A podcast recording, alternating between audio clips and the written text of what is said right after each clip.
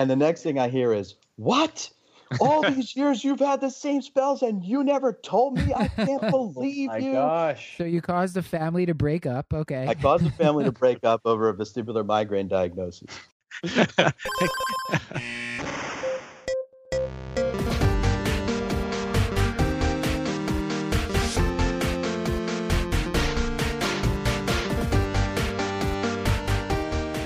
Welcome back to the Curbsiders. Hello, Matthew. Hello, Hello. Stuart. The Hi. internal medicine podcast that uses expert interviews to bring you clinical pearls and practice changing knowledge. I'm Dr. Matthew Frank Watto, here with my co hosts, Dr. Stuart Kent Brigham and Dr. Paul Nelson Williams. Dr. Paul Williams, you there? Yep, still with you. Hey, Paul. And also tonight, the rookie. Yep. The rookie, Dr. Cyrus Askin. He is a third year senior, well, he is a senior resident in the internal medicine whose interests include hospital medicine and critical care. He completed undergraduate training at William and Mary in Williamsburg, Virginia, and attended medical school through a combined BS MD program with Eastern Virginia Medical School. Outside of clinical work, he is actively engaged in research as well as hospital wide quality improvement projects.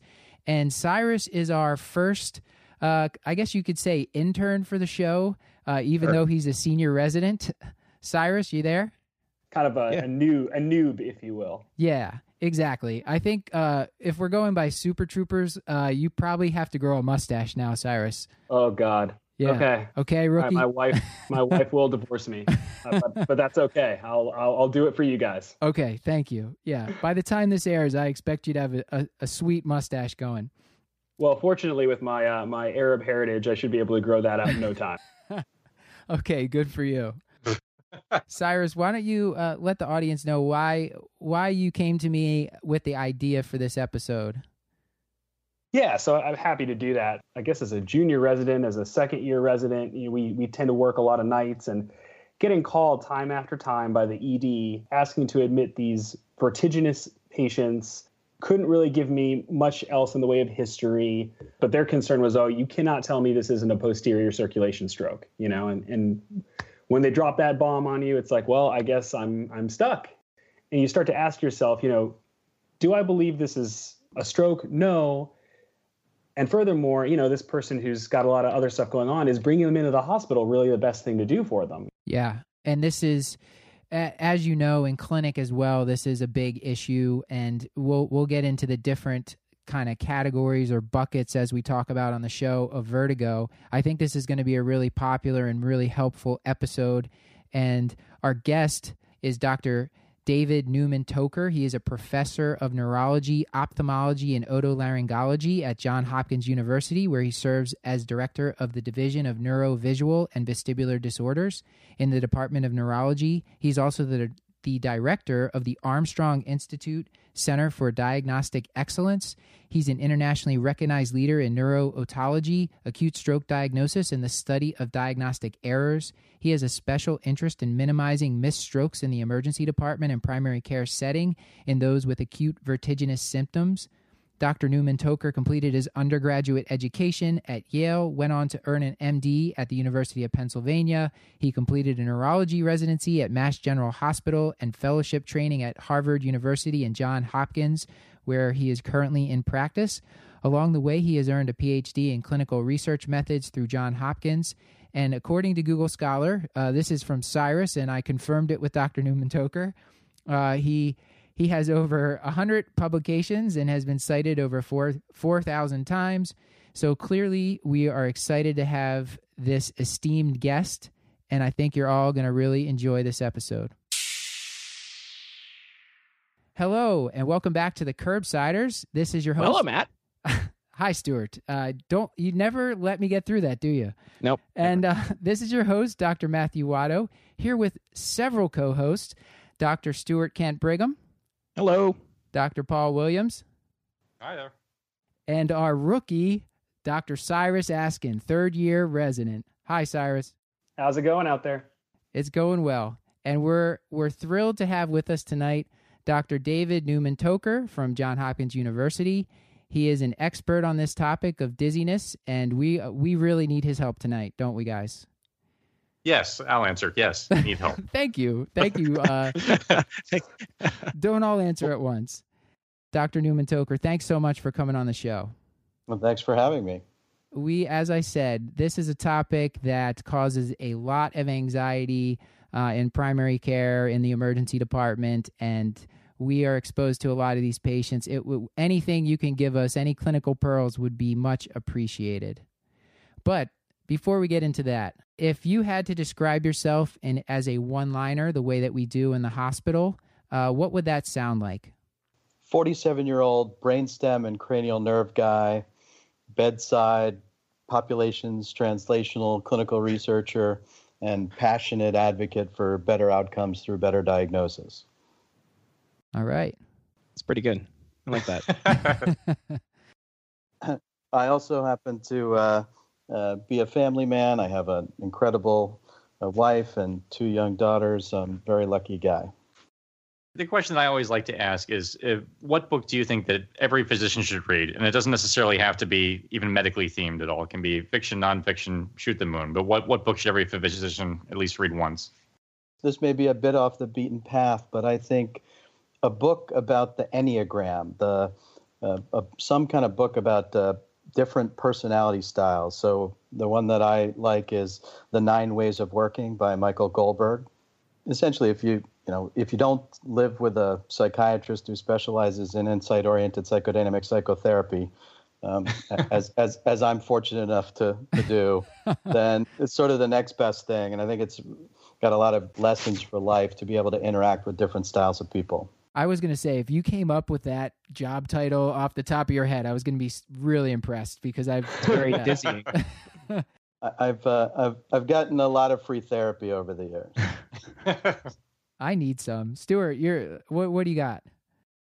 So, sir, uh, what is the best advice that you could give to a learner or a teacher?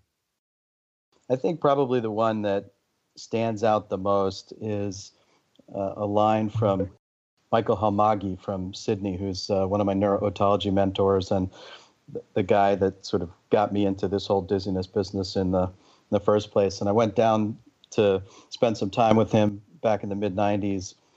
And he said, Well, what are you interested in? And I ran off this whole list of things that I wanted to do and accomplish.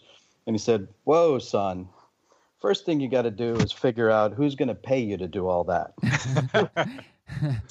and uh, that that advice, I, I, I thought it was an interesting statement at the time. I just didn't realize how profound it was. It really is an incredible piece of advice because uh, as I've grown through the system, I've realized more and more that if you can't figure out how to make things work financially, you can't make it work. Um, but I've been very lucky to be able to do that in an area that I'm passionate about. So I've, I've been fortunate to be able to live the advice. As someone who was just on the job hunt in the past few months here, that is like when I was going to places and telling them what I wanted to do, they're like, yeah, okay. Well, this is the job. You can take this one. Like they they they're like that job doesn't exist and you don't you're not you're not big enough that you can get that kind of job yet. So, I think that's that's good advice and I I think probably a lot of people don't realize that. I can tell you it's true. When you go out there, you're not necessarily going to get the job you want. You really have to kind of work for it and convince people that, you know, it's worth it to give you that job. I'm really lucky now because I got to make my dream job here at Johns Hopkins where I'm now the director of the Center for Diagnostic Excellence, and you know, dealing with diagnostic errors and safety and quality from all perspectives, not just neurology and, and stroke. So, it's uh, I, am I'm, I'm one of the lucky ones. I'm I'm very fortunate to have uh, been able to to live the dream for real. Well, That's probably awesome. some work went into it too. I would imagine. Um, a little bit, but there, there, there are plenty of people who work hard in life. It takes a lot more than working hard. To you got to got to have great mentors and people who help you and support you over the course of your career. And uh, to boot, you got to get a little bit lucky. All right, Cyrus. How about you got any any burning questions here before we move on? Sure. Actually, I think one of the questions you guys often ask that I think is is great, especially for us kind of young physicians who I mean, we need all the resources we can get, is uh, kind of uh, what kind of medical app would you say is is really your favorite one that you use on a regular basis, or perhaps a uh, an, another digital resource that you really rely on in your practice? I'm kind of a tech oriented guy, but I actually use apps a lot a lot less than one might think. I think on this podcast, I would be absolutely remiss not to lead with the, an app made by Hamish MacDougall, also from Sydney, from the same group that I alluded to before. It's called AVOR. So that stands for Angular Vestibulo-Ocular Reflex, which may be one reason why not that many people have heard of it. but this app, which you can download from the App Store, Apple based app is uh, a an amazing way to teach the clinical exam findings associated with uh, inner ear disease and physiology. You can basically, uh, it shows you a simulation that has the ears and the labyrinth shown, and then it moves the eyes uh, in response to the kind of pathology that you set up, and you can do testing. And what's great is it uses the accelerometer. So if you do it in a phone or in an iPad or something, you can actually just rotate the screen as if you're doing the head impulse test, which I guess we'll oh, talk man. about later, and it shows you the findings. So people should definitely check it out. Anybody listening to this particular edition of your Curbsiders podcast should really download the AVOR app. It's free and it's uh, it's a great teaching tool. And thank you to Hamish MacDougall for making it and I can I could see here on Skype that Stuart has already downloaded it as in in classic Stuart fashion. He has gone on and is is doing it. Oh my it's God. it's fun. He is bemused. He is thoroughly enthralled in the app. And meanwhile, I'm thinking to myself, the number of times I've had to do mental gymnastics to try to think yeah. through these things myself, this would probably save me a lot of stress. Yeah, a lot, and a few brain brain cells too. Oh my gosh. yes, and I need all of those, all the ones I can keep at this point, I think we've all gotten a good sense, uh, good sense of you, and I think we've teased the topic enough. So let's let's move into it here. I was thinking about starting with a case here, Dr. Newman Toker. Or uh, you said we could call you David for this. So so David, this is a from an article you had written in 2011. The case was a 45 year old man without really any vascular risk factors who came to the ER with continuous dizziness, nausea, and vomiting, and an unsteady gait that he had began about 18 hours earlier. And he preferred to lay still because otherwise he was getting symptoms. And he said he had no other auditory or neurologic symptoms like headache neck pain no recent trauma and no other recent medical exposures or, or history significant that he had given us. So this is you know this is something that we see pretty often in primary care patients who come in and they may have had they're they're saying that they're dizzy. They probably wouldn't say I have vertigo, but they're saying unless they've been diagnosed with it before, they usually say they're dizzy. So, can you tell us I guess the first question, and we'll kind of go around and, and we'll all ask you some questions, but the first one is like, why is it so hard for patients to describe this to us? Dizziness. There are a lot of reasons why it's hard to describe the sensation, but in some sense, it's because uh, the vestibular system is the sixth sense, and sometimes people think the sixth sense is ESP or seeing dead people, but uh, in fact, the sixth sense is uh, the vestibular sensation. We actually have six major senses, not five. And the reason why nobody knew about the sixth sense until the late 19th century was because it really is intended to operate in the background, kind of quietly and beneath conscious perception most of the time. So if your vestibular system is working properly, you're essentially totally unaware of it the vast majority of the time. The only times we become aware of it is when we do silly things like, you know, spinning ourselves around in circles and going on carnival rides and so on and so forth that are things that are not typical stimuli. So it's only when we're outside the physiologic range of, of typical motions that we even become aware of it or when it's broken. So we don't actually develop the same kind of richness of language that we might develop to around something like visual stimuli. So, for instance, you know, we're vi- very visual beings, and so you can imagine that if something goes wrong with your vision, you might be able to describe it in visual terms. You know, there's there's a flashing light, and it's kind of zigzaggy, and it looks like maybe it's a lightning bolt or something like that and you have all this language around these ideas of how to express your sensations about your visual symptoms but when you feel off kilter and your balance isn't right uh, we don't have a richness of language around that and it's sort of an unfamiliar sensation. So i think that's the underlying reason why it's hard for people to really express this in clear terms. Um, but there's also a problem with the, the way we use different words to mean different things. There, there's not often a common linguistic framework that we're working with. So right. you know, one person says vertigo and they mean one thing. The same person, somebody else says vertigo, they mean something different. So there are a lot of reasons why this is tough to kind of pin people down. And to to break in here, in in the in the article you had written, it said that kind of the classic thing in the United States, or what is you know, it's not necessarily evidence based, but people kind of break th- this dizziness complaint into vertigo, presyncope.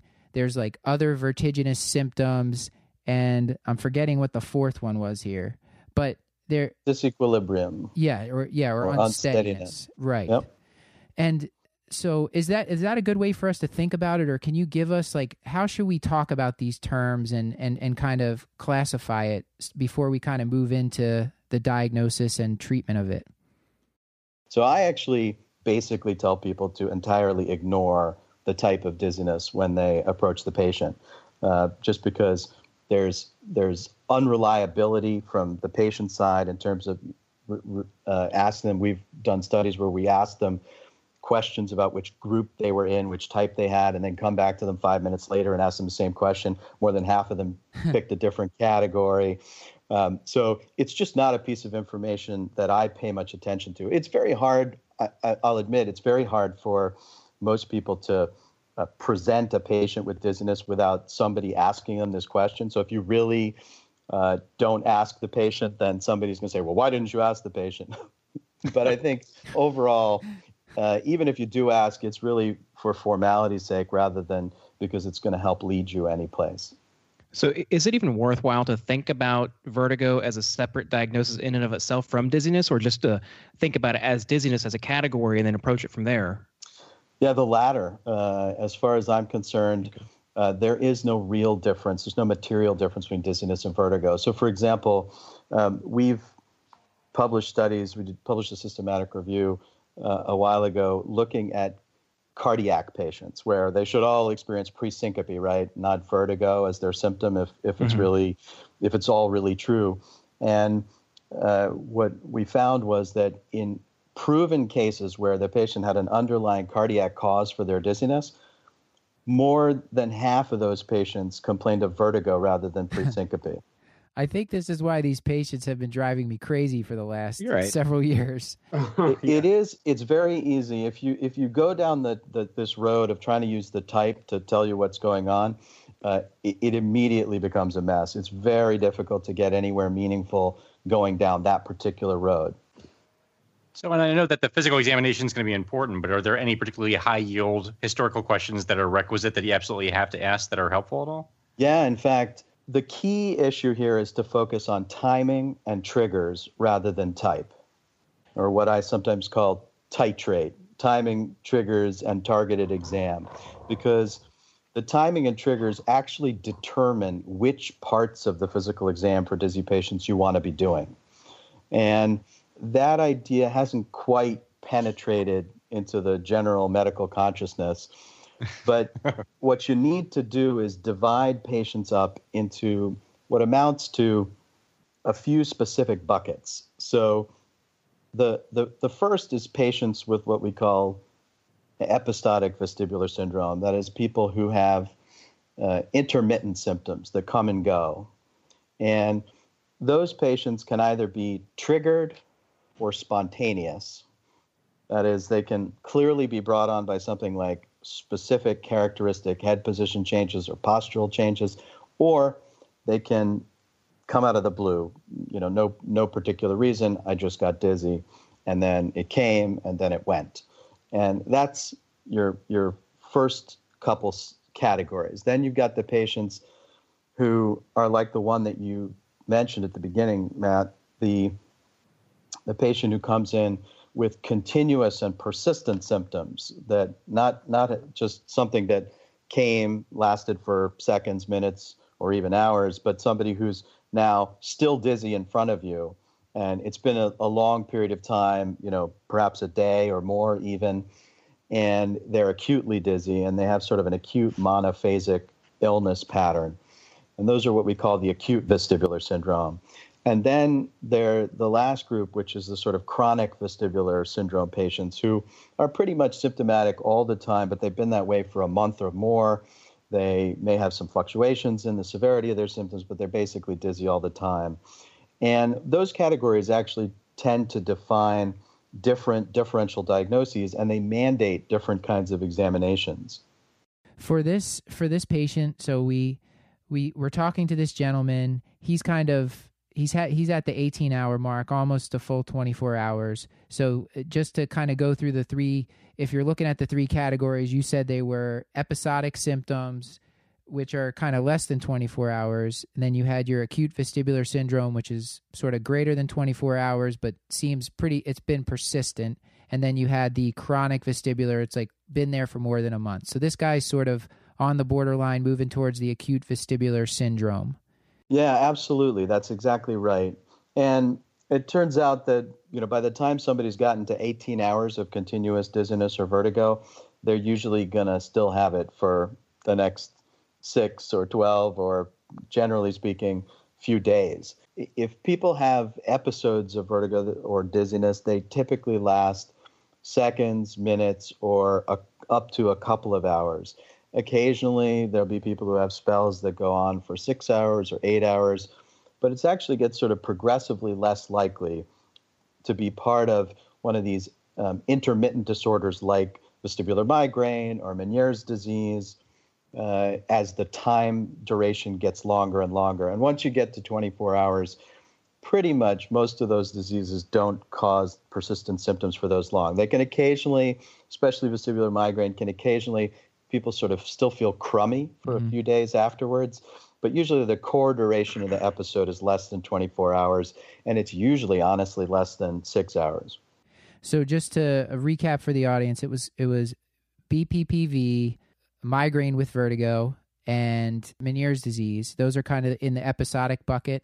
Yeah. So, you know, just to sort of take a quick tour through the buckets, there's the, the, the patient with triggered episodic vestibular syndrome. So these are people who have short lived symptoms, typically lasting seconds, rarely up to a minute or two, where that are brought on by changes in head position or postural shifts. And almost all of these patients have either got orthostatic hypotension uh, or they've got BPPV. Mm-hmm.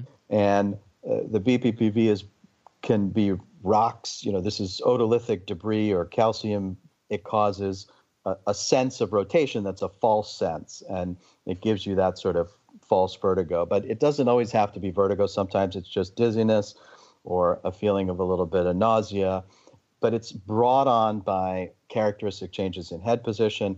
And if you hold that position and don't move, it's usually gone within 30 to 60 seconds tops. For most patients, the debris falls into the posterior semicircular canal, which is the, the one that's got kind of a dependent loop. It's got a hole that sort of points upward when we're upright, and stuff falls down into it, and it gets kind of stuck there. And um, most of the patients with posterior canal BPPV uh, are symptomatic for 10 or 20 seconds, uh, as long as they don't keep moving their head. If they mm-hmm. keep changing head position, they'll keep getting dizzy, and the bout will often last for days before they accidentally roll themselves over in bed and let the debris out of this canal, uh, usually at night, sort of on their own. And we can, of course, fix them at the bedside with an Epley canalith mm-hmm. repositioning mm-hmm. maneuver.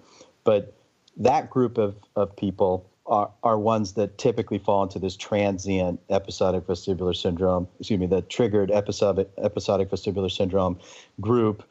There are occasional central mimics of these benign positional vertigo diseases, but they are rare. And typically, the way that you address them is uh, by knowing what the classic BPPV looks like and being able to diagnose him properly at the bedside with the appropriate physical maneuvers, looking at the eye movements. If you know what the classic BPPV looks like, then basically anything that doesn't look like that, you send to somebody to do the next level of workup.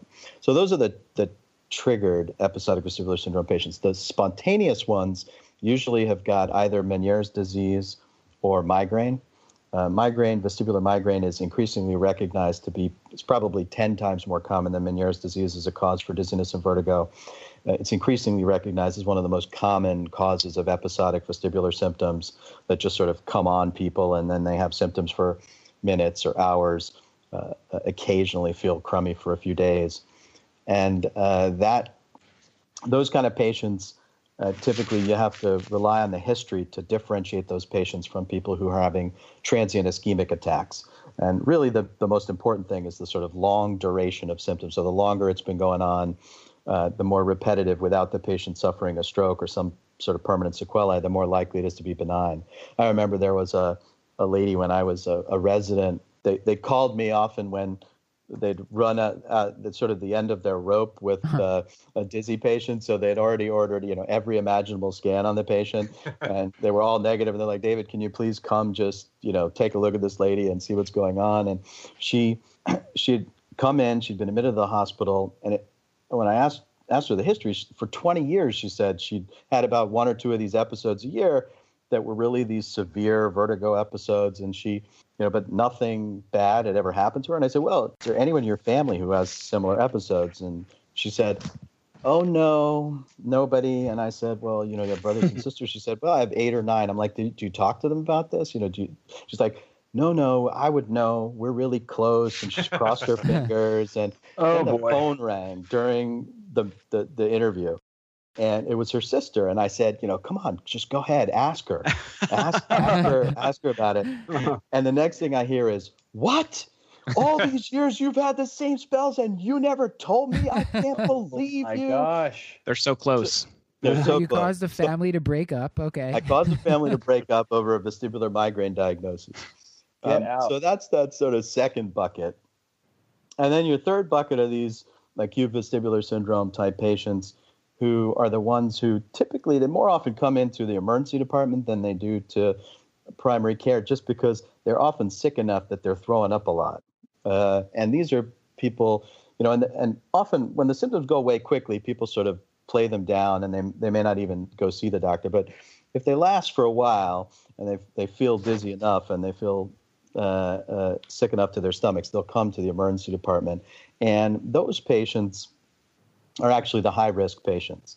Those are the ones with continuous persistent symptoms who still, most of them have inner ear diseases, typically vestibular neuritis, but a, a non trivial fraction, about 25% of them have strokes. And uh, that's the, the kind of the, the, the highest risk group. So when you think about historical features that make you worry about one thing or another. It's really that group, this so called acute vestibular syndrome, acute, continuous, persistent symptoms have been going on for, you know, 24 hours or more.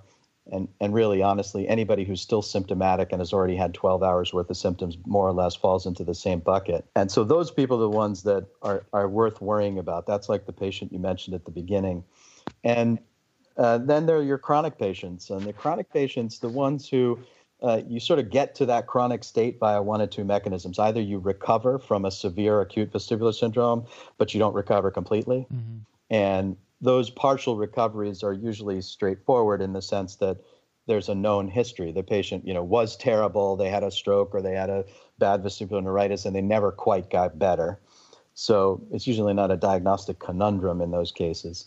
And then there are the uh, ones that where it just sort of s- slowly appears, usually insidiously, um, where it's sort of you know they're starting to notice some dizziness and some maybe some balance problems, and disproportionately those patients have things like degenerative cerebellar ataxias, neurologic syndromes of one sort or another. On occasion, it's people with peripheral vestibular disorders or combined central and peripheral disorders, but the majority of them have uh, some sort of neurologic condition that is eventually going to come to light, even if it's not obvious at that moment. It doesn't have to be a cerebral ataxia. Sometimes it's a normal pressure hydrocephalus or a, a Parkinson's plus syndrome or one of these other things. But that category is typically either that or an entirely sort of phobic and uh, reactionary. So there are some people with kind of anxiety trait type personalities and who have maybe had some vestibular pathology in the past, but have essentially their body has physiologically responded to it not so well, and they've developed a set of sort of abnormal illness behavior and fears around movement, and they've become sort of progressively stuck, and they feel like they're dizzy when they do anything. The sort of baseline, sort of normal type stuff. Uh, so some of those patients are fall into that chronic vestibular syndrome camp as well. So we've kind of laid out the classification here. We have our episodic, our acute vis- uh, vestibular syndrome, and our chronic. So Cyrus, what do you want to go next with this? It sounds to me like the the crux of the matter is really uh, a lot of it is, is timeline based, um, and then really getting uh, the best feel you can for their history, knowing that their ability to really express their symptoms may be limited. Is that uh, is that correct? I'll go with that assumption first, and then I'll ask my question. Does that sound right? Yeah, sir? that assumption's fair, uh, but I'll note that it's not necessarily unique to this problem. So, for instance, when you think about a chest pain patient, you don't obsess quite so much about whether it's sort of a pressure or nausea or whatever, you know, sort of like whether it's a classic sitting on my chest or it's a little sharper.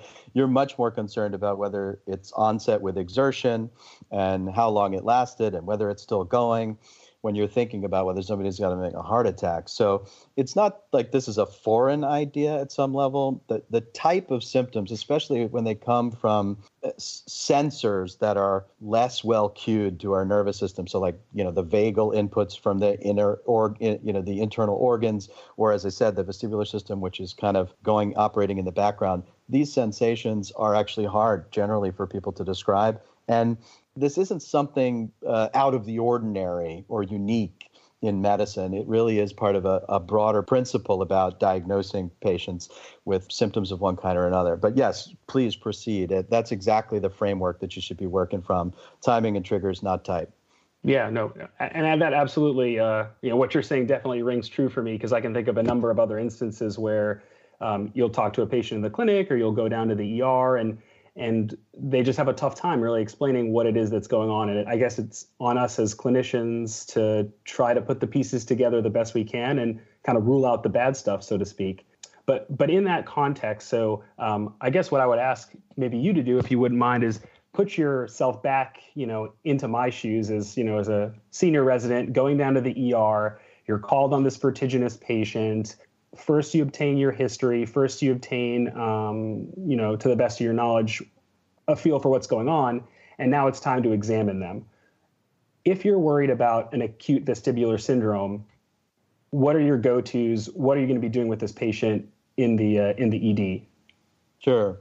So you're, you're seeing a patient now so they're they're acutely dizzy or vertiginous. They've they're still that way. They've been that way for 18 hours, 24 hours, like the patient you described before. Sure. And uh, the key is to look at the eye movements, essentially what it boils down to. And uh, we've described uh, what we call HINTS, or this acronym for head impulse test, nystagmus, and test of skew. And these tests are basically higher order uh, vestibular function type tests that look at the eye movements carefully in an effort to distinguish between inner ear diseases, particularly vestibular neuritis, uh, or what's sometimes called labyrinthitis, and brain diseases, particularly stroke. And uh, really, that's your main differential diagnosis in this kind of acute vestibular syndrome patient, particularly in the emergency department.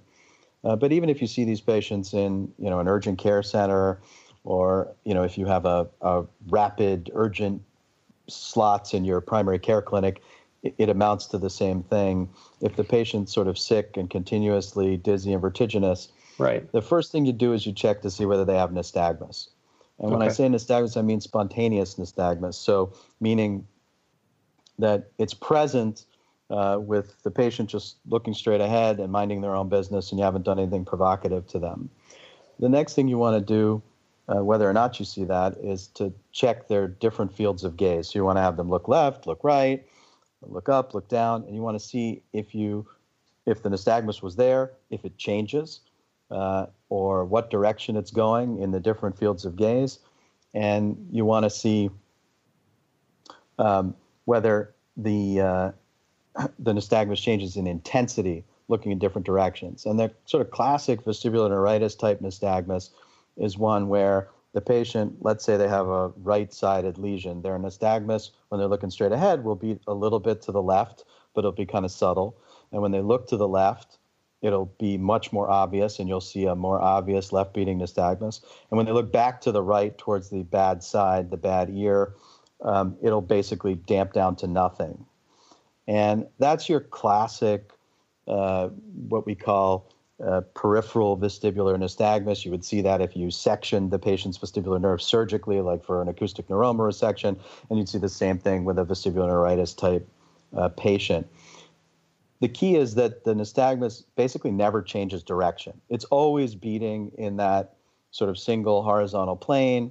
If the patient looks up or down, um, it's still beating in that horizontal plane that because the eye is a little off axis, it may look like it's rotating a little bit, but basically it's a dominantly horizontal nystagmus. There's not much of a vertical component, and the torsion, if it's there, is relatively subtle compared to the horizontal movement. If, on the other hand, what you see when they look to the side where the nystagmus is less intense, if what happens is the nystagmus, instead of disappearing, reverses direction and goes the other way, that's actually a key clue that the patient is probably having a stroke. Mm, because okay. the vestibular system, when it's broken, sort of only works in one direction. You can't actually get a nystagmus that in different fields of gaze is is uh, changing direction. The system is just wired up that if you've got an injury on one side, it's always going to consistently beat in the same direction until that injury gets into a recovery phase when it might reverse at some later date. But at the time, you, you don't see that nystagmus change direction. Whereas in some stroke patients, about a third of the stroke patients, you'll find that the nystagmus will reverse direction because they've not only hit their vestibular pathways, but they've also hit their gaze holding pathways what will happen in those situations, and you'll see this in a classic sort of cerebellar ataxia patient, in a patient with a more chronic vestibular syndrome type picture, they'll come in, they'll say they're chronically off balance or unsteady and dizzy. And when they look to the right, their eyes will be to the right. And when they look to the left, their eyes will be to the left. And when they look straight ahead, there'll be nothing. Um, but in acute unilateral stroke, it looks like kind of a hybrid between the kind of classic cerebellar picture and the classic inner ear picture, where there's a little bit of nystagmus maybe looking straight ahead, some more when they look in the direction of the fast phase, and then when they look back the other way, it may reverse direction. But uh, yeah, that's the first thing that we would look at is the nystagmus. Once you see that nystagmus, then you want to confirm that the patient, if if they if if you see the nystagmus change direction, you're kind of done. It's a central lesion. You don't actually have mm-hmm. to go much further than that. Um, but if you uh, see unidirectional nystagmus. It's only beating to one side and it's predominantly horizontal and it follows this sort of vestibular pattern. You're not out of the woods yet. So some of those patients are going to turn out to have stroke. A, a non trivial fraction of them are going to turn out to have stroke. So what you need to do is the head impulse test. And this test is a test of the vestibulo-ocular reflex that you can do at the bedside. And uh, there's some nice videos online, and uh, I'm happy to send you guys links that you can share with your listeners. Uh, yeah, I'll uh, definitely take you up on that. I was looking today, and I I can't. I think it was Peter Jones or uh, Peter I, Johns. Yeah, Peter Johns. He's, yeah, he's he's an emergency physician. Uh, he and I are good friends, and he's he's been doing great work teaching this to emergency medicine people. He is an emergency physician who has really owned this. There are a couple in in the U.S uh, more than a couple now. I think actually probably a, a, dozen or more that have really taken on the mantle of training mm-hmm. emergency physicians in these kind of methods. And he's one of them, along with Jonathan Edlow up in Boston and a few other people. And he has some great videos uh, out there. Uh, so th- those are good ones to share with your audience, as well as uh, some of the ones that I'll send you from from our work and our prior publications. Wonderful.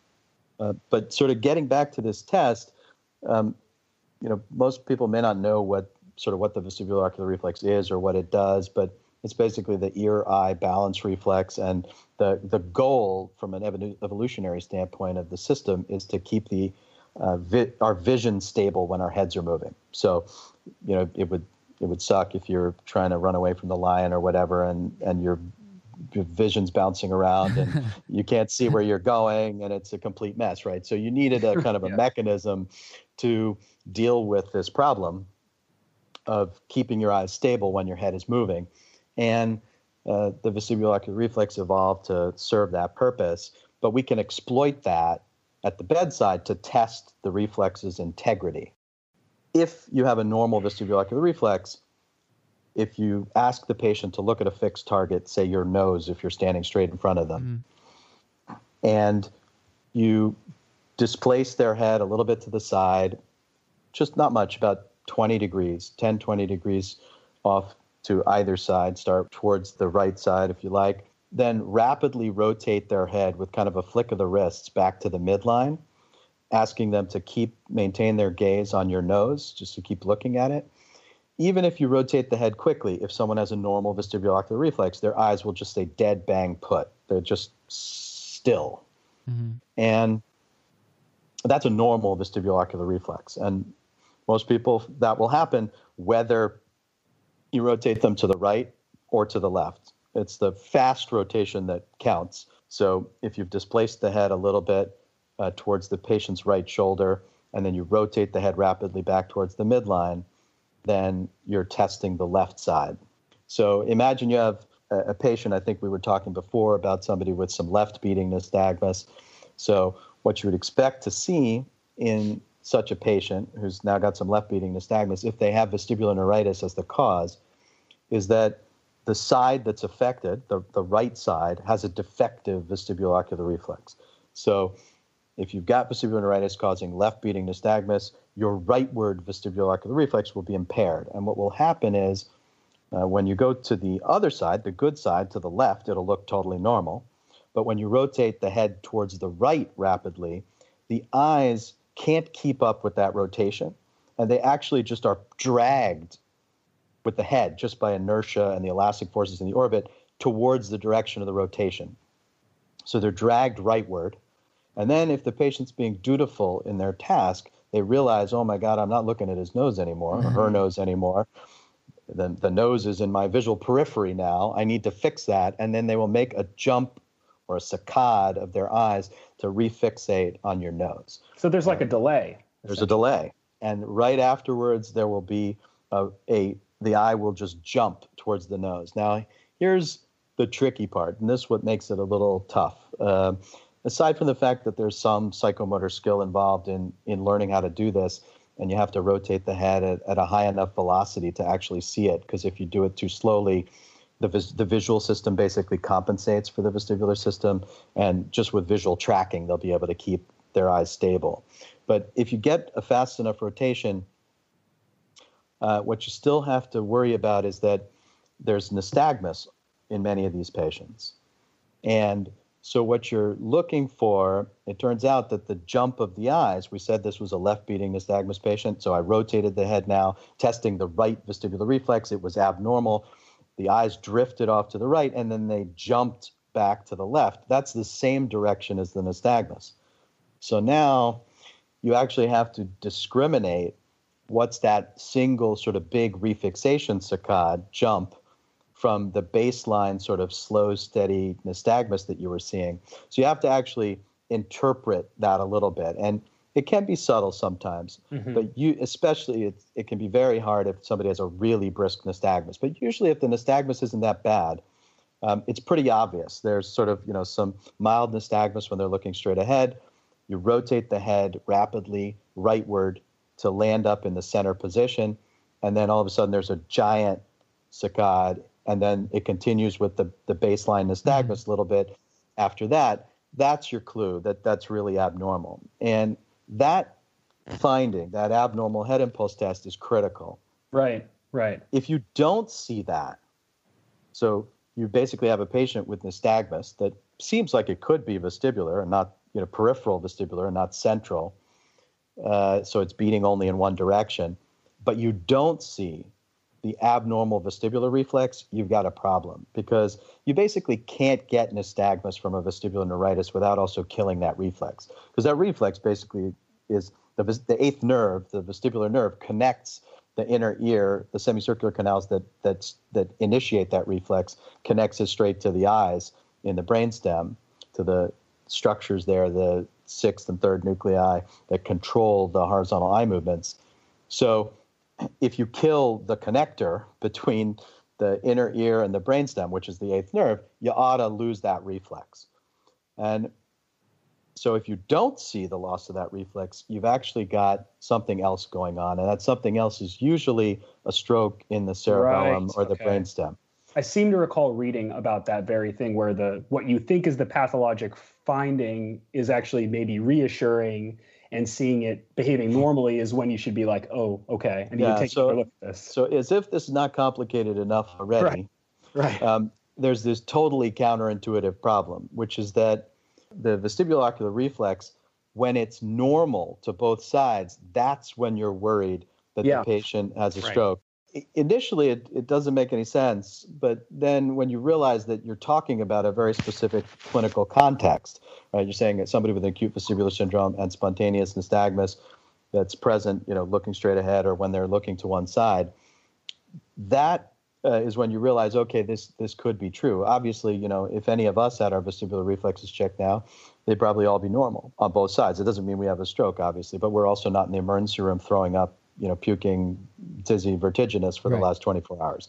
And then your final thing to do is to do alternate cover testing of the eyes to check for the uh, alignment, particularly the vertical alignment of the eyes. Uh, what you do is again have the patient look straight at a target, um, can be your nose or a target over your shoulder, the clock on the wall or whatever, and then you alternately cover the two eyes. You just sort of move the hand from side to side, um, you know, every second or two, and what you're looking for is for the eyes to move vertically.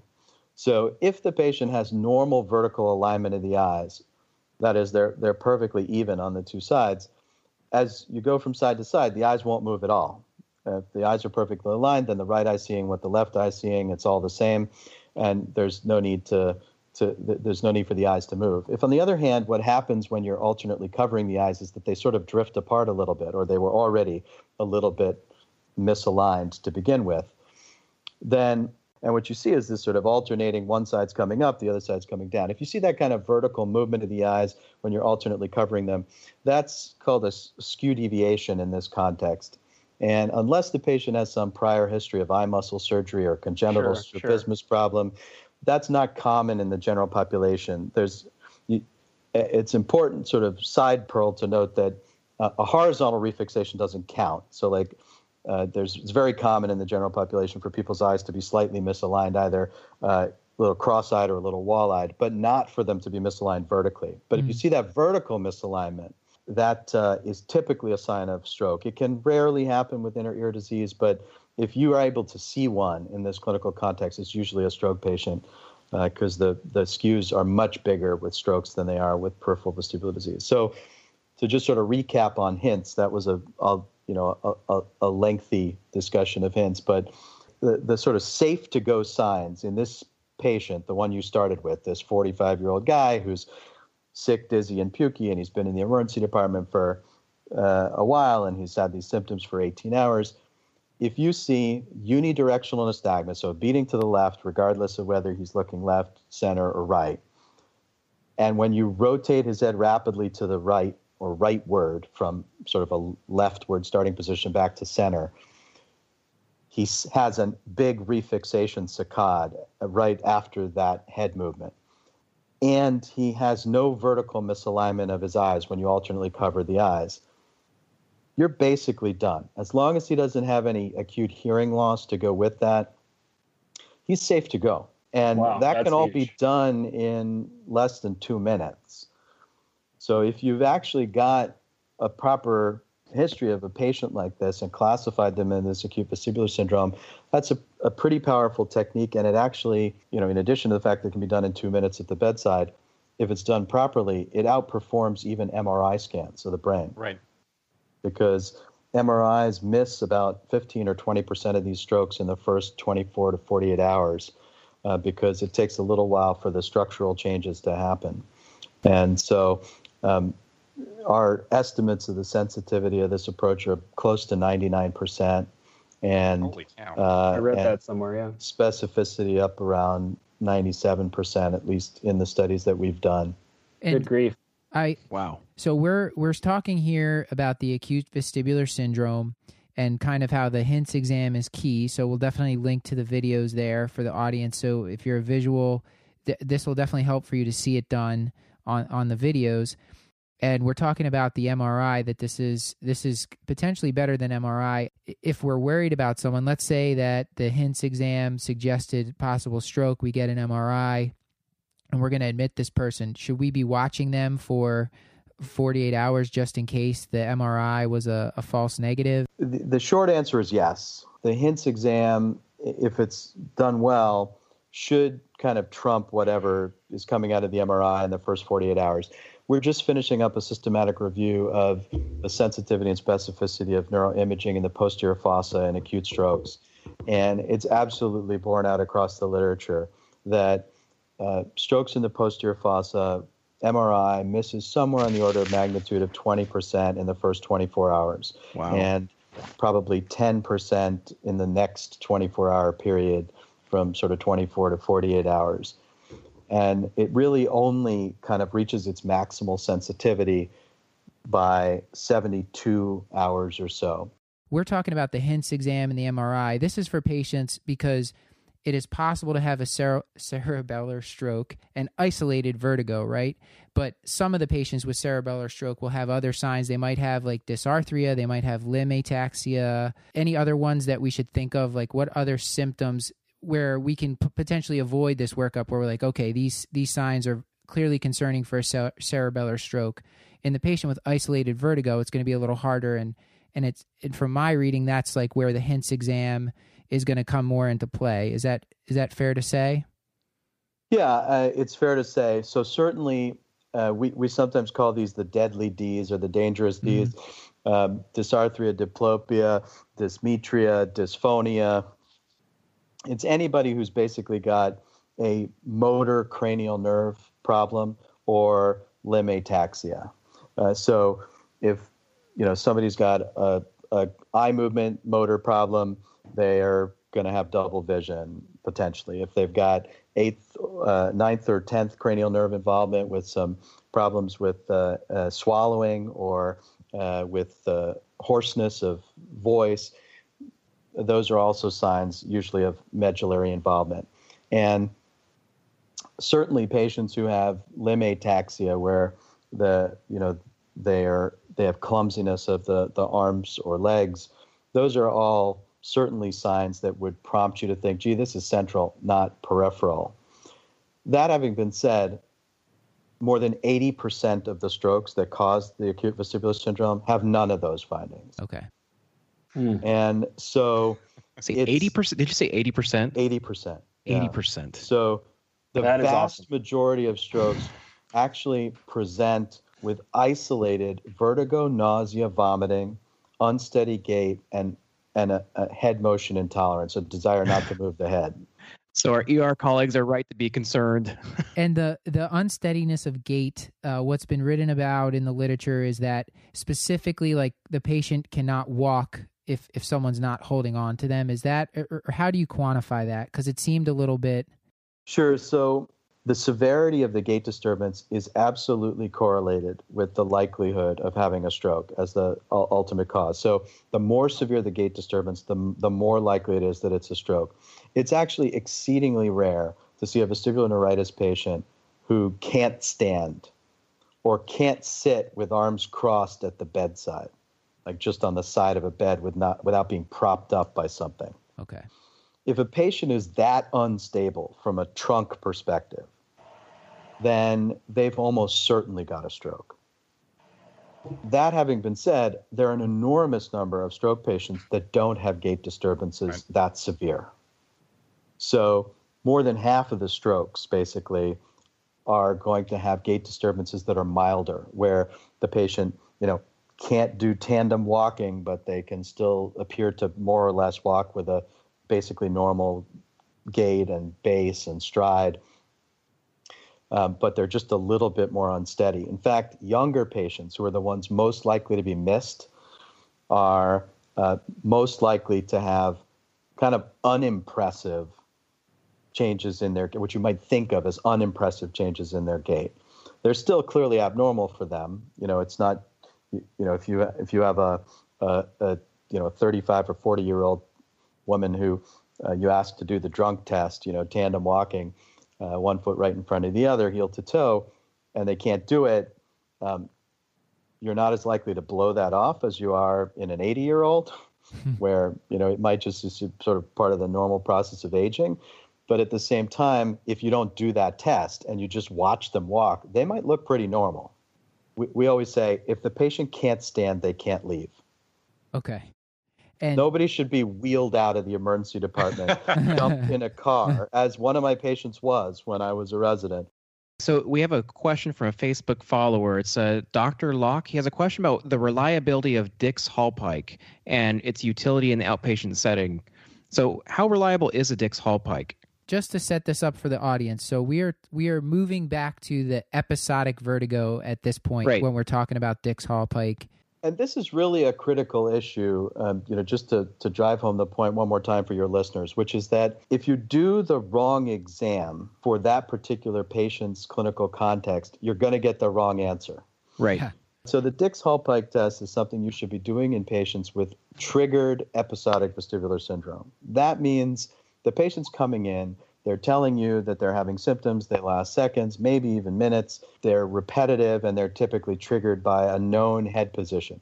That could be tipping the head back or rolling over in bed or reaching for a top shelf where they're sort of leaning their head back. It's typically for posterior canal BPPV, uh, pitch plane movements where the head is sort of tipping backwards.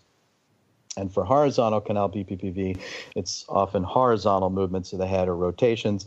Uh, and both of them complain often of symptoms when rolling over in bed because that's where kind of gravity's acting on the rocks most profoundly because of the orientation of the canals. Yep. So, what you're doing with the Dix Hallpike maneuver is kind of like what you're doing with orthostatic vital signs testing.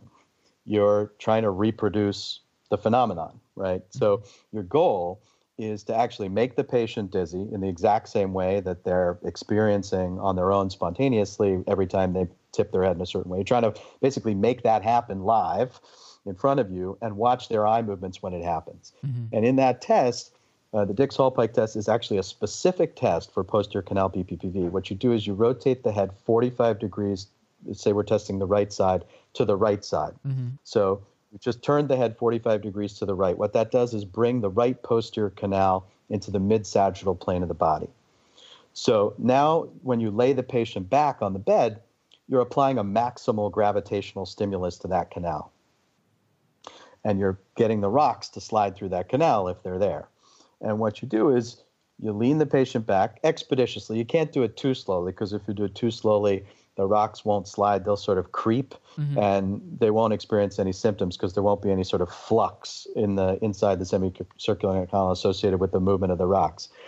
But if if you do it quickly enough and you don't have to throw the patient down on the bed or anything, just get there expeditiously over the course of you know a couple of seconds. You get them from seated to to to, to lying, not over a, a minute or some lengthy period of time. And what you should see is that they'll they'll get down into the Dix Hallpike position, which is with the head actually hanging over the back of the bed. And it's kind of important to get the head kind of hyperextended a little bit over the back of the bed. Uh, or you can, if they're in a gurney, you can put them a little bit in Trendelenburg and get the same effect. But you really want to get that canal sort of rotated the extra amount. If you put them down on a flat bed with a pillow or something and you don't actually get their head back far enough, you'll kind of miss it. Mhm. So when you do this test, what you expect to see is a nystagmus that's a burst of nystagmus that shows up after within a couple of seconds of reaching the, the final resting head position, hanging back and to the right in this case, uh, if you're testing the right, and back, you know, back over the edge of the bed and to the left if you're testing the left, is you're expecting to see for a right posterior canal BPPV, the eyes are going to beat up and they're going to tort with the uh, 12 o'clock pole on the eye going towards the patient's right ear. So you can see a mixed vertical torsional nystagmus. Um, and that nystagmus should last for no more than 10 or 20 seconds at the outside, like 45, uh, definitely less than a minute. And it should be gone, and the patient should go from being very symptomatic during the, the test and feeling kind of similar to the sort of sensations that they've been feeling episodically uh, to feeling basically fine as long as you don't allow them to keep moving their head around, uh, as long as they don't jump, bounce back out mm-hmm. of the mm-hmm. position and move the rocks again. And at that point, typically what we'll do is just cure the patient. If we see that nystagmus, if we see a classic nystagmus, we're just going to fix it on the spot. So uh, from the Dix-Hallpike position for the right ear, you uh, are now the patient's hang, head is hanging kind of over the back of the bed. Uh, the head is hanging over the back of the bed and is 45 degrees to the right. You basically just need to rotate the head leftward from behind the patient. So the, the basically the if you're standing behind the patient's head, their their nose is moving to your left and their left shoulder 270 degrees. You're basically making a rotation. And if we were owls and we could rotate our heads sort of all the way around, you wouldn't have to do anything complicated with the rest of the patient's body. You could just roll the head straight over. Uh, but because at a certain point you're going to run into the limits of rotation of the neck, you're going to have to get the body to move. So the maneuver itself is actually quite simple. The kind of tricky part is to get the patient's own body as they have to roll onto their left shoulder to kind of get underneath right. themselves, especially if they're a little bit heavy or whatever. Then it, it gets harder to physically maneuver the patient that way. But however you do it, you have to keep the head basically down in that position. If you let them come up as you're doing this, you'll actually, the rocks will just sort of slide back the other way. So you got to get the geometry right. You keep the head rotating until it goes 270 degrees, and now the nose is basically pointing to the floor. And the patient, in, mm-hmm. in the case of this right sided maneuver, their shoulder, they're now essentially lying on their left shoulder with their nose pointed to the floor. Right. And then you basically just sit them straight up onto the edge of the bed from there. Have them slide their knees off the edge of the, the bed, and you just flip them up to a seated position. And they're basically cured 80% of the time, just right there like that. We will typically, in a mm. vestibular clinic, just to make sure we got it, do the Dix-Hallpike test one more time. And if there's nothing there, we will actually go through the motions of one more treatment maneuver just because we don't want to accidentally have dumped the rocks back into the canal during the Dix-Hallpike maneuver. So we just do one sort of Epley maneuver for good measure, and then we send them on their way. If they have nystagmus on the second go around, we'll actually do it up to three cycles before we sort of pass for the day or until the patient sort of had enough. And there's really good evidence mm-hmm. that the Epley maneuver works actually, it's probably the most well studied treatment in all of modern medicine. There are so many Cochrane systematic reviews and other systematic reviews of the multiple randomized cl- clinical trials of this, of its efficacy, that it's actually almost unethical to do another clinical trial or another systematic review because the data are just so good. The number needed to treat for the Epley maneuver is 1.4. So that means that for every 1.4 patients you treat, you cure one of them. That's better than penicillin. It's basically, it's pretty much. Well, and you had the bonus a, of the pure existential dread in a resident's eye when you asked them to do it too. So for me, right. it's just it's bonus all the way around. so to get back to the question, after that sort of lengthy description of what the Dix-Hallpike and the Epley are, it's pretty uniformly accepted that this is a highly specific test for posterior canal BPPV if you're done if it's done properly and you see the characteristic nystagmus. The sensitivity of the test is less well known because it is possible that there are going to be some people who don't show the nystagmus. And there is this theory out there that there's BPPV without evident nystagmus on testing. And actually, what they've done is tried to actually treat those people, even though the nystagmus wasn't there. They just roll them over in the Epley position, and they say that some of them get better. But of course, it's based on subjective symptoms because they've got nothing so no sort of hard evidence in the eye movements to say, oh, okay, this uh, nystagmus was there and now it's gone. But I can tell you that in the vast majority of people that go to the trouble of being seen by a doctor for dizziness or vertigo, that usually you can see the nystagmus. And uh, I think of the Dix-Hallpike test as uh, pretty darn good in terms of its sensitivity and specificity properties. And that gets us back to what I alluded to earlier and said I would get back to, which is what happens if you do all this stuff in the wrong patients? So, so if you've got a patient who's got episodic triggered vestibular symptoms, and it's probably a BPPV case, but you mistakenly do the HINTS test in these patients, and you're doing the head impulse test, and what happens is that you rotate the head rapidly rightward and rapidly leftward, and the, the head impulses are normal to both sides, and you conclude from that, oh my God, the patient might have a stroke because the head impulses are bilaterally normal, and somebody told me that was a bad sign. You're going to erroneously image a lot of people and admit a lot of people who have BPPV because most of them right. are going to have normal vestibular reflexes to both sides. So you certainly don't want to do hints in patients with episodic triggered positional vestibular symptoms. You also likewise don't want to do the Dix-Hallpike test in patients with the continuous persistent acute vestibular syndrome. So that right. patient we talked about at the beginning was at 18 hours worth of continuous symptoms. That patient in whom you do want to do hints, if you do the Dix-Hallpike test in that patient, what you will succeed in doing is basically making them throw up on your shoes. So, yeah.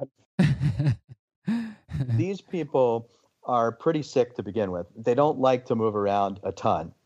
Uh, they actually tolerate head impulses remarkably well because they're very short amplitude movements, but moving them from sitting to lying or lying to sitting makes them really nauseated and they often throw up. We frequently see that those kind of patients are getting the Dix-Hallpike test and the Epley maneuver, and then physicians who are doing them are concluding, gee, this doesn't work very well, and the patient just throws up on my shoes. The problem isn't necessarily that they're doing the maneuvers incorrectly, it's that they're doing them in the wrong patients. Okay, wow. No, that's mm. that's and, very and, helpful. And there is one subtlety that probably is, you know, there've been a lot of subtleties here, but this subtlety is probably the one that gets people in the most trouble, which is that the patients with acute vestibular syndrome will always feel worse when they move their head around. So if you ask about positional mm-hmm. symptoms of one sort or another, they will describe worsening with changes in head position. That exacerbation of symptoms from a baseline of having continuous dizziness or vertigo means nothing with respect to the localization or the etiology. Very different than a trigger from a baseline of no symptoms. So if you're mm-hmm. asymptomatic and then tipping your head in a particular mm-hmm. position mm-hmm. makes you symptomatic, that's meaningful. If you're already symptomatic right. and tipping your head makes you worse, that tells you nothing.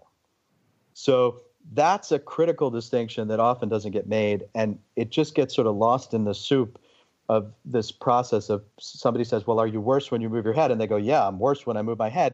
And then they're straight yeah. down the BPPV road without kind of understanding that they're yeah. in the wrong timing trigger category with one of these acute continuous dizzy patients and then we've got the vomit on the shoes problem mm. right i i think the vomit on the shoes is a real concern Ty- cyrus you had you had a question about medical therapy i think yeah so we have our patient sitting in the clinic or in the er and we're confident that it's BPPV. Outside of the Epley maneuver, which I mean, I understand generally speaking works way better than I thought. Are there are there therapeutic alternatives? And the one that I often see my patients on is meclizine. Meclizine is probably mostly contraindicated in patients with BPPV. It really doesn't do a ton for the these very paroxysmal episodes. Uh, people still feel symptomatic. Mm-hmm. They may mm-hmm. feel a little less symptomatic, but they're still basically having the same problem because they have a very brief burst. And in addition to that, it sort of prevents them from, it usually makes them a little bit unsteady already. These older patients, it's got some, you know, a- a- antihistamine type properties. Mm. And they, they get a little muddled or not quite right. And sometimes it sort of prevents their brain from even adapting to the current state of affairs that's a little bit off kilter in their in their inner ear. So it's probably not the right treatment. It, it's recommended against doing that in a couple of guidelines that are out there for treatment of BPPV. My rule with BPPV treatment is that you should be treating them with repositioning maneuvers because if they don't respond to repositioning maneuvers, the problem is generally not a treatment failure it's a diagnosis failure. Got it. Got it. Okay. So you should be expecting to see a positive, healthy, normal cure response. If you actually have a posterior canal BPPV patient, you should expect them to be better when you're done with the epley. And if they're not, you should second guess whether they actually have posterior canal BPPV. And I'll Yeah. note, by the way, as sort of a, a, a you know another nuance here, the maneuver, the treatment maneuver for horizontal canal BPV is slightly different, and the test is slightly different. So instead of going all the way back with the head hanging over the back of the bed, you actually um, with horizontal canal BPV, what you do is you keep the head in the neutral position when they're seated on the bed, and then as you lower them back to the bed, you actually do want to lower them onto a pillow that's sort of 30 degrees sort of upright to get the horizontal canal in the perfect position for the test, which is perpendicular to the floor. And then you roll the head to the right and watch for nystagmus, and then roll the head to the left and watch for nystagmus. That's called the supine roll test. And the treatment maneuver is basically the same, only you do it from that position instead of the head hanging over the back of the bed position. You go 270 hmm. degrees. It's sometimes called a barbecue maneuver or a Lempert roll. They're very similar maneuvers, but to get them right, you actually need to get the geometry right. Um, so I, I don't recommend meclizine ever for BPPV patients, and I think it's Great. it's ill advised. If they truly have a refractory BPPV, then they they may have you know rocks stuck stuck to the cupula and the inner ear. I think those patients are uncommon enough that you need to just probably send them to a specialist, somebody who sees a lot of BPPV and can kind of break out the big guns with the mastoid vibrator and so on and so forth. And if not, they probably don't have BPPV at all, in which case they need to see somebody anyway, probably to figure out what's going on. Sir, I wanted to ask about vestibular neuritis. For that condition, using meclizine or using benzodiazepines, which I'm commonly seeing used, is that frowned upon? No, it's not frowned upon. Actually, it's it's a it's a very effective way to treat those patients. The problem is that they often get stuck on those medications, and they really need them for about three days. So you shouldn't be writing a prescription for more than three days for meclizine or uh, one of the benzodiazepines. Those are both effective therapies. The benzos are probably a little bit more effective than the the, the meclizine with more side effects, especially for older patients, obviously. But either is effective and reasonable treatment for symptomatic relief during the acute phase of a vestibular neuritis attack. But if you leave the patient on them for weeks, uh, you prevent them from centrally compensating for their pathology, and you're more likely to turn them into a chronic vestibular syndrome patient that keeps coming back to your clinic for months to come. So you probably don't want to do that. You want to just give them the three days worth of comfort, uh, tell them to take it easy, and then much the same way they're the sort of current thinking in, for instance, patients with back pain, you know, you try to mobilize as early as possible. For vestibular neuritis, you try to mobilize the patient as quickly as possible within what they tolerate. And the quickest way to get somebody better is to have them keep moving and moving and moving and sort of push themselves. Sometimes they need an actual vestibular physical therapist to, to help them do that, especially older patients sometimes. But uh, if it's a young person who's sort of can manage on their own, actually just telling them to re-engage in sports, uh, you know, play tennis or basketball, something where they have to combine the sort of eye-hand coordination and movement of their head.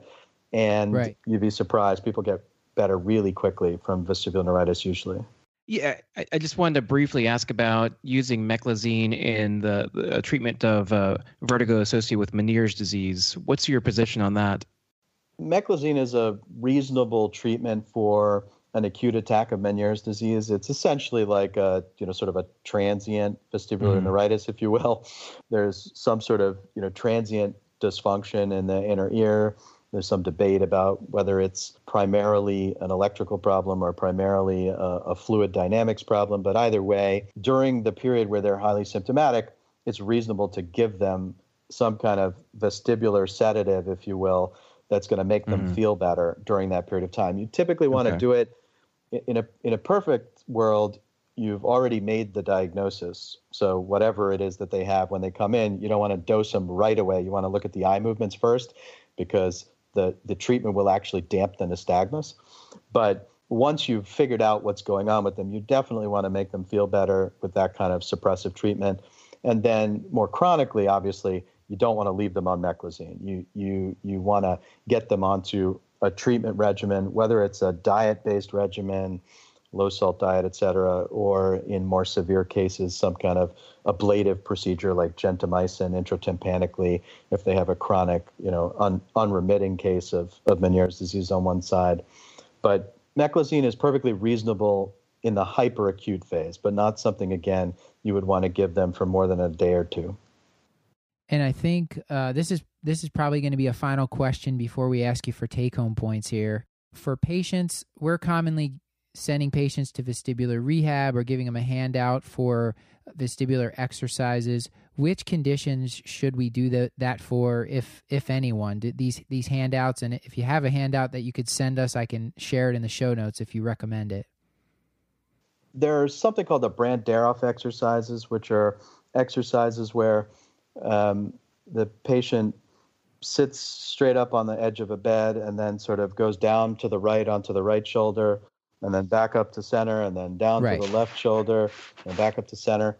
And uh, these exercises have been shown to be effective in, in treating BPPV in some patients. They're not as effective as the Epley canalith repositioning maneuver, but we do sometimes recommend that for patients where, for whatever combination of sort of physical reasons, it's hard to do the Epley maneuver in the patient.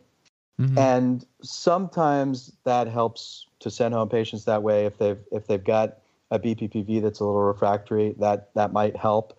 BPPV tends to be a self-limited disease and then to sort of recur over time. So typically a bout will only last for a few days or a week or two, and then it'll resolve spontaneously. The kinds of exercises for people with more like vestibular neuritis are the ones where you want them to be fixating a target and moving their head to essentially stimulate the vestibular ocular reflex and try to get them to adapt to the changed state of information coming in, sort of imbalanced, lower on one side than the other. Mm-hmm. The key thing in those patients is you want to keep them moving as much as possible and sort of forcing them to both fixate objects and move their head at the same time, eventually while they're walking and doing other things as well or sports. Whereas the BPPV patients, you want to sort of discourage them from lying on the affected side and you want to encourage them to do some of these maybe Brandt-Daroff exercises at home if you can't get the treatment done in the office. But it's definitely preferred to get the treatment done in the office if you can pull it off. Besides, I can't tell you how gratifying it is for patients. They, they are so overjoyed at the idea that you just fixed them, literally right there, right? It's, it's the right. most pow- powerful and potent kind of feeling that you don't get very often in medicine. So people should actually learn how to do it so that just so they can get the high of uh, treating somebody with uh. Right. Uh, in medicine, we often don't get that kind of a, an immediate and dramatic response. You gotta you gotta be a surgeon for that. Okay, so so I just have one parting question. So as the resident coder and uh, uh, I, I, guess the the numbers guy, I just want to know how involved was your practice in developing the ICD code R42? And in advance, I want to thank you very much for the diagnosis dizziness and giddiness, because the two seem very very related. So um, what I'll what I'll say is this. Um, you're talking about ICD 10. oh, and boy. what I can tell you is we've had a heavy hand in ICD 11. so there's more to come. Uh, actually, the whole idea of acute, episodic, and chronic vestibular syndrome is going to show up in ICD 11, along with a, a much more cohesive view of vestibular disorders. That's such a classic Stuart question. Uh, let let's get your take home points for the audience on this topic of dizziness. The key points are these: um, forget about type and focus on timing and triggers. Get the patients into one of these key categories: episodic, acute, or chronic. And for the episodic patients where it's triggered, do the positional testing, the Dix-Hallpike, and treat the patient with the repositioning maneuvers, like the modified Epley canalith repositioning maneuver. For the patients who have spontaneous episodes, worry about TIA unless the history is long and strong, in which case it's probably migraine or Meniere's. In the patients who have acute vestibular syndrome, do the HINTS exam and check the gait. Make sure that they don't have any of the deadly D's. And if you got all that stuff, including the classic vestibular neuritis pattern of unidirectional nystagmus, an abnormal head impulse in the direction of the away from the fast phase of the nystagmus and no skew deviation, you can send them home with some meclizine for three days and they'll be better soon. If you need an image, get an MRI, not a CT. The sensitivity of CT is somewhere around 7 to 16% in the acute stage. Uh, and be aware that even the MRI in the early stages of the first couple of days can be falsely negative. So if you're suspicious based on the eye movements and you have to go back and get another scan, do it.